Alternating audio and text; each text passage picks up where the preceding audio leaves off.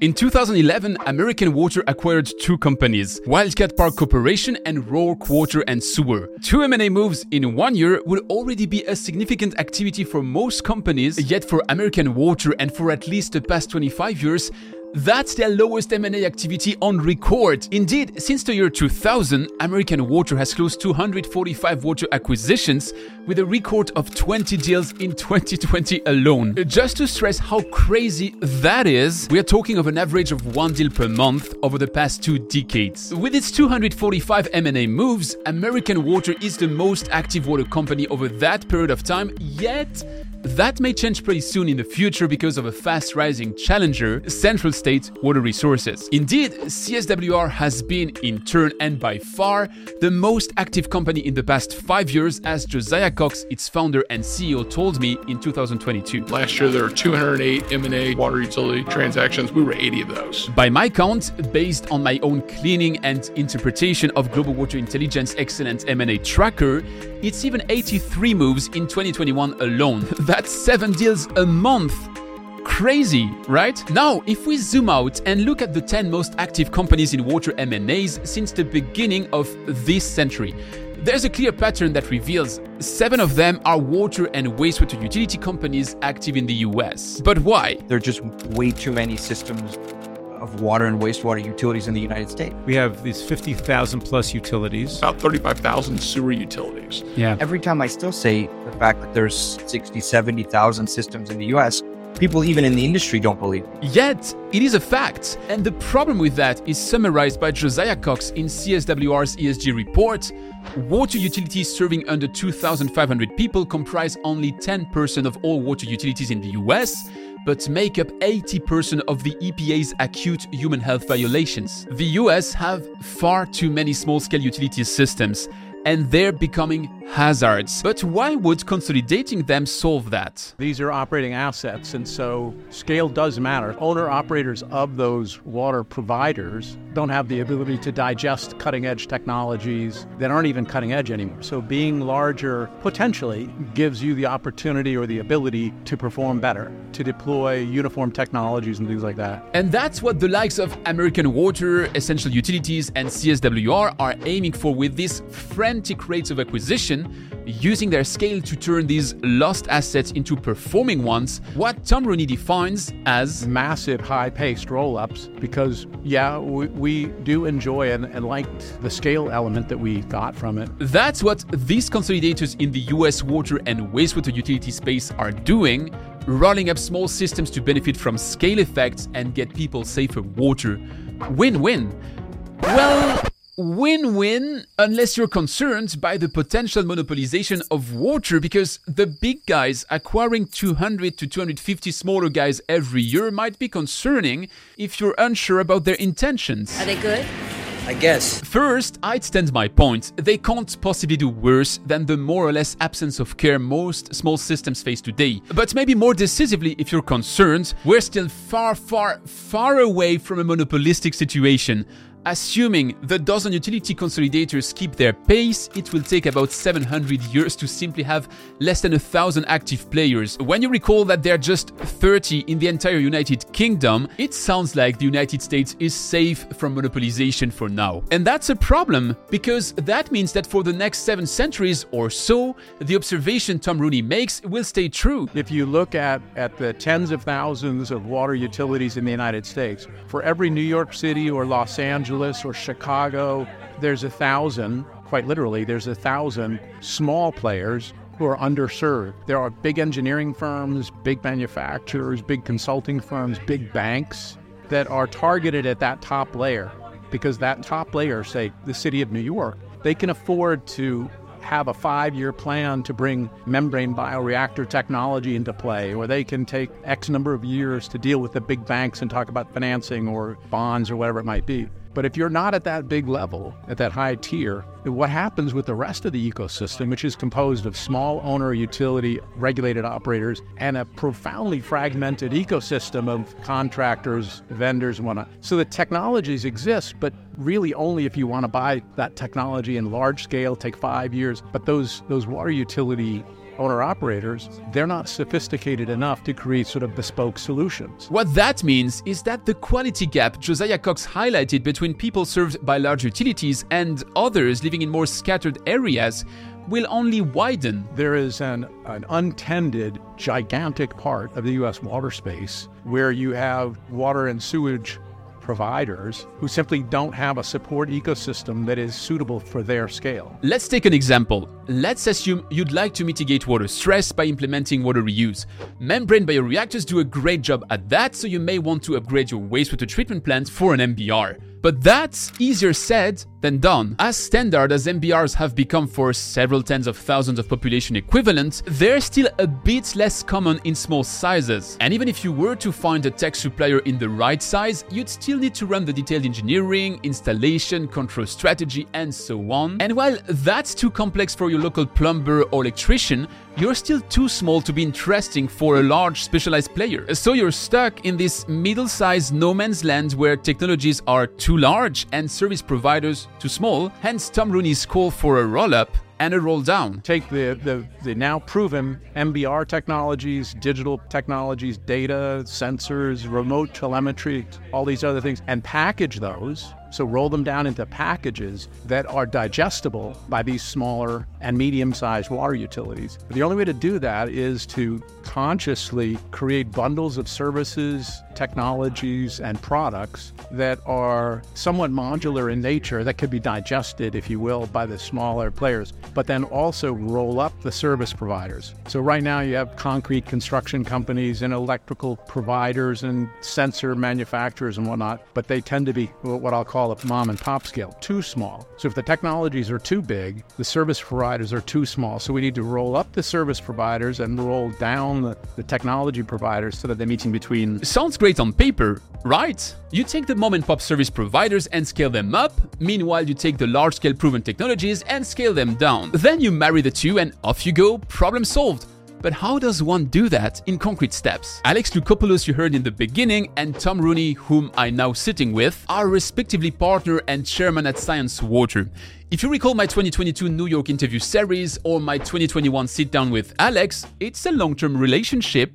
Sciens is the investment fund that enables CSWR to top the world's M&A leaderboard for five years in a row. But on top of that, they also acquired a company called Integrated Water Services in 2020. We're serving the middle market. So these are typically suburban or ex urban communities. And they're admittedly not the, the biggest urban centers in the country, but they're suburban. And what we're doing is kind of serving them them through a bundled product and service offering, offering turnkey solutions for that space. But how do you build that bundle and turnkey solution for the middle market? We had to purchase certain uh, technologies that we could then make scale appropriate. We purchased a a team that had formerly been with Ovivo. We brought them on board and created our own manufactured product. We spawned a product a few years ago called the Blue Box, which is a modular, packaged, scalable MBR system, a membrane bioreactor, so kind of a, a treatment plant in a box. So that was kind of our entree into product solutions. So the Blue Box was integrated water services starting point,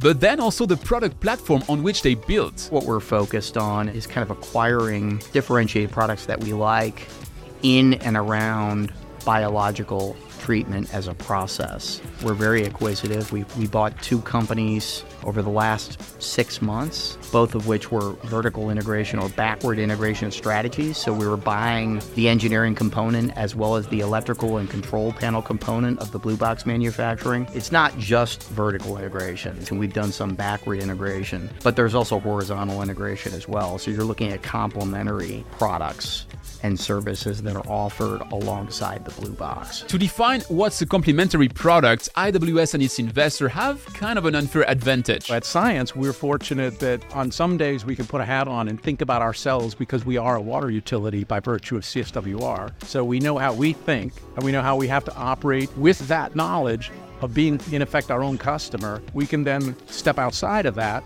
and become our service provider and put together packages that we know would marry up well with what the needs are in the marketplace. This defines the roadmap as it lays out what technologies and services shall be aggregated and gives an overall direction to follow. But my question stands how does it roll out in concrete terms? Well, first, you need to build an acquisition pipeline. It's not hard to do that, whether it's primary or secondary research. You can build a proprietary pipeline of 100 or 200 targets. It's probably harder to advance those targets through the pipeline. Some of the magic is these companies are, are typically not banked. They're not dressed up for sale. In many ways, you're dealing with entrepreneurs, owners, sole, sole, proprietors who have never thought about selling their business. And those conversations take some work, right? That can have a prolonged courting period when the business is not ready for sale. It's you got to work with them to understand the underlying fundamentals, financial, commercial, operating of the business so that you put a value and structure on it as well. That's one source for the acquisition pipeline, but not the only one. If you recall my conversation with Carl Michael Millower, who's himself representing several dozens of companies looking for an acquirer. In most cases, there's a succession problem that the founders have no kids or nobody who success, therefore they want to sell. This is the major part of the sales side mandates which I have. Sometimes I have also companies who have reached their limit. They need a strategic partner to continue to grow. Those are great situations. We face them all the time. We've got three on the table right now. It's a great way for them to, to again, take, take some cash off the table, de risk their investment, in certain cases, transfer it to the next generation of ownership with some outside capital, growth capital, if you will. But uh, that is a key differentiator in terms of private equity positioning itself with owners to say, what can we do for you? How can we help you? And we face that all the time. We're trying to service an unserviced sector of the water market. Rolling up those smallish, mediumish service and technology providers, the reason that they kind of get stuck at that level is because there's a big jump from there to being a national player, and there's no middle ground. There's no ladder to climb. It's like there are five rungs on the ladder to this level, then you're stuck, and then 50 feet above you is another ladder. And so, how do you make that jump? We're entering that space and we're looking at those service providers, technology providers, and we're saying we're going to aggregate a lot of those, assuming that they fit our strategic roadmap. So that's how you establish your acquisition pipeline. But once you've got a list of several hundred potential targets, you need to decide where to start. We have a scorecard for every acquisition opportunity that's kind of got financial and, and, commercial attributes, which are weighted and ultimately ranked or indexed on a score of 100. So, what's the size? Do they have the right regulation in place? Is there limited competition in that area, etc.? Are they touching the right geo markets? Are they touching the right end markets? Do they have complementary products, technologies, or high value services that we like? Some of the financial metrics is it accretive, margin accretive? Would it be accretive from an earnings or EBITDA perspective? So you got to go down all of that list, kind of rank them high, medium, and low versus the weight, and then index them on that score and say, okay, this is what pops up to the top. Through all stages in the process, too, as you're advancing, you're learning more about the company, and we're constantly revisiting that score. So at that stage, You've got a pipeline of potential targets, ranked by interest and fit to the strategy. You got to roll up your sleeves and progress them towards closing a deal, which again can be easier said than done. I get worried, you know, at times where you have too many late stage deals, too many early stage deals, nothing in the middle. The middle's where it gets hard. Like I said before, it's easy to source things. It's hard to move them into the middle. It's often complicated and it's a heavy negotiation, but, but closing is a pretty mechanical process. It's the middle that's hard. Now, as much as I'd believe Alex when he explains that this middle part is tough, I like to challenge his assumption that closing is a pretty mechanical process. Indeed, taking 2020, the year Integrated Water Services was acquired by Sciens Water as a starting point, I had another look at Global Water Intelligence still excellent M&A database, free advertising, no strings attached, that one's on me, Christopher. This time I ruled out the American Water slash CSWR type of M&A move, so I excluded the utility system deals. Then I arbitrarily placed a cutoff for the number of deals over these last four years and and looked up the 18 companies that closed 7 M&A moves or more. These 18 frantic acquirers can be further clustered into two groups. One we'll talk about later with 12 members and one that's very relevant here with 6 companies. These 6 companies all resemble integrated water services in that they pursue a similar goal of aggregating water technologies and services to externally build a current portfolio. Not all over the same scope as United Flow Technologies and its 9 deals would would be rather on the bottom of the food chain, or Gradient and its seven deals really focus on the industrial area. But if we're looking at the type of target that would be a fit for integrated water services, we've got glutinous players hunting in the same park, especially the top two ones, Nijhuis Saur Industries and its 13 deals. And we are building what we call our one stop shop for water on demand, where we are very critically looking which technologies really have the future. And the world champion in that specific category, Skion Water, and its 20 moves. We still happen to have a strategy where we anorganically grow, so we still buy more companies, but the focus is on serving our customers with water and wastewater treatment solutions. We don't want to become another large corporate. We want to stay a little bit more decentral and closer to the uh, uh, market, to the end customers. Sounds familiar, right? Wouldn't that be a threat to Sciens and IWS strategy? It's primarily confirmation and I would say it's maybe the opposite of a threat. I love the idea that smart money is seeing that we're making money in the water space. I, we love the idea that smart venture money is coming in and saying, hey, let's create the proving ground for these advanced technologies. Love it. Terrific, actually. Of course, you don't have to blindly believe Tom. I guess if Sciens were to have to pay a premium on a future deal because they were in one to one competition with Skion or Nijhuis, they might find that a bit less terrific, hence my challenge to Alex's assumption. But to be fair, a bit like with my estimation it would take 7 centuries for utility consolidators to start feeling a drying up source of targets, there's still a long way to go to see IWS and its 6 peers in my tech aggregator cluster experiencing harsh competition on every deal.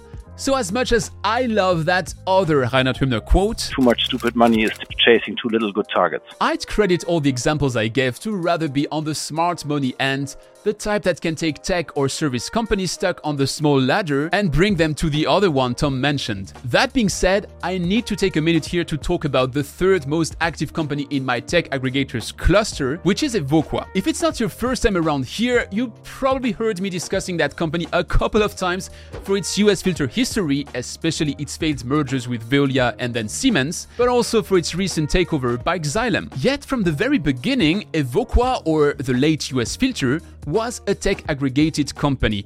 And if they closed 10 deals since 2020, that's still no match to their incredible frenzy in the last decade of the 20th century. Our company back in the 90s was the consolidator. We did 240 acquisitions in eight and a half years. What we created was a company that was alpha to omega. Everything from water as a natural resource to point of use, with everything in between, primarily industrial. One stop shop was a term we use. I hate that term, but it is a one stop shop. If you think of water, come to us. Dick Heckmann was the architect of that one stop shop, turning, and I quote, a crappy little company doing $1.6 billion a year into a US leader with a $5.2 billion yearly revenue. But in light of the huge challenges the company faced under its successive ownerships, is that really a path anyone would like to follow in 2023? Dick Heckmann, as you're referring to it, was an interesting story because brilliant man, did did well financially and whatnot. But a lot of people would look back and say that that was bolting together a patchwork quilt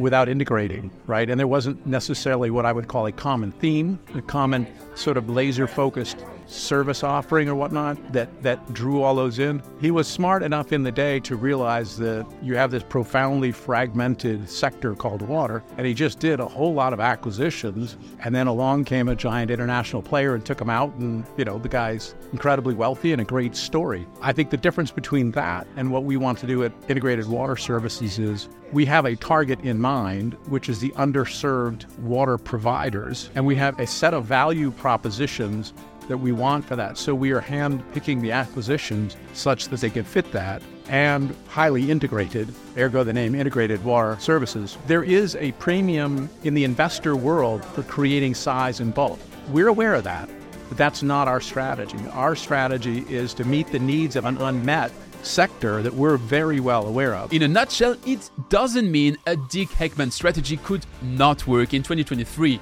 because too much stupid money is chasing too little good targets. Yeah, I love that quote, but a hand-picked acquisition scheme rather than an all-you-can-eat approach sounds much more adapted to 2023 if you're in the tech aggregator cluster.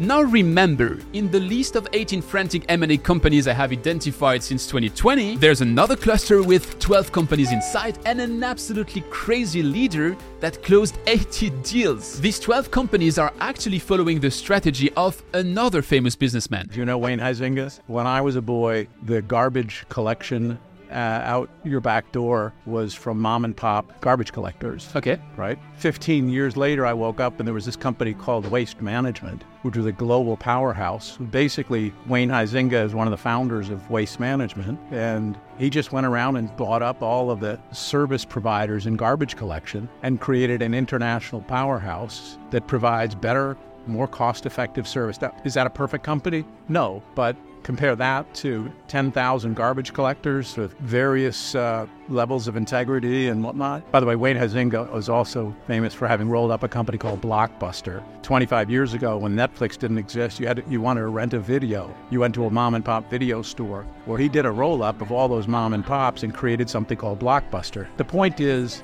oftentimes you'll find smart, small scale players that can't get any traction and a player can come in who actually have a vision that all of those small-ish players if bolted together in a common fabric and a smart scheme can provide better service more cost effectively. That sounds exactly like what the company i alluded to earlier Culligan is doing, whether directly or through its subsidiaries, Quench, WaterLogic, or Aquajet. And yes, 80 deals in under 4 years, that's massive! If you're interested in a deep dive on that third strategy beyond utility roll-up and tech aggregation, the Wayne Huizenga style, drop me a message, I might explore it at some point in the future. For today, while taking into account some Damian Georgino wisdom, everybody wants to do M&A, there are very few who can actually pull it off and obtain the benefits that are derived from Spatial. I'd like to close with integrated water services outlook for the near future. My end goal is to build a giant. By giant, I mean we're at 70 million. We're looking to 10x that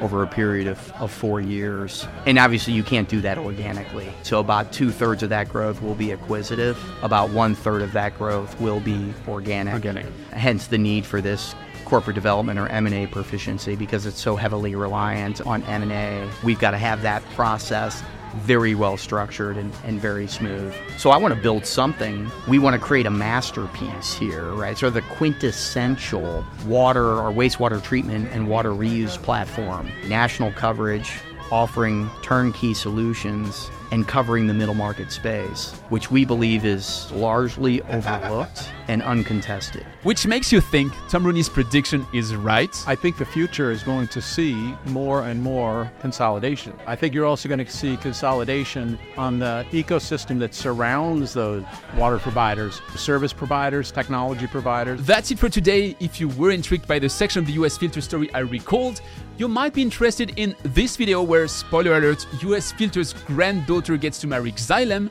and if you're still here, I'm going to assume you enjoyed this episode. If you want even more wisdom, the full interviews I quoted today are available on my podcast channel. And if you don't want to miss my future releases here, make sure to like and subscribe, and I'll see you next time.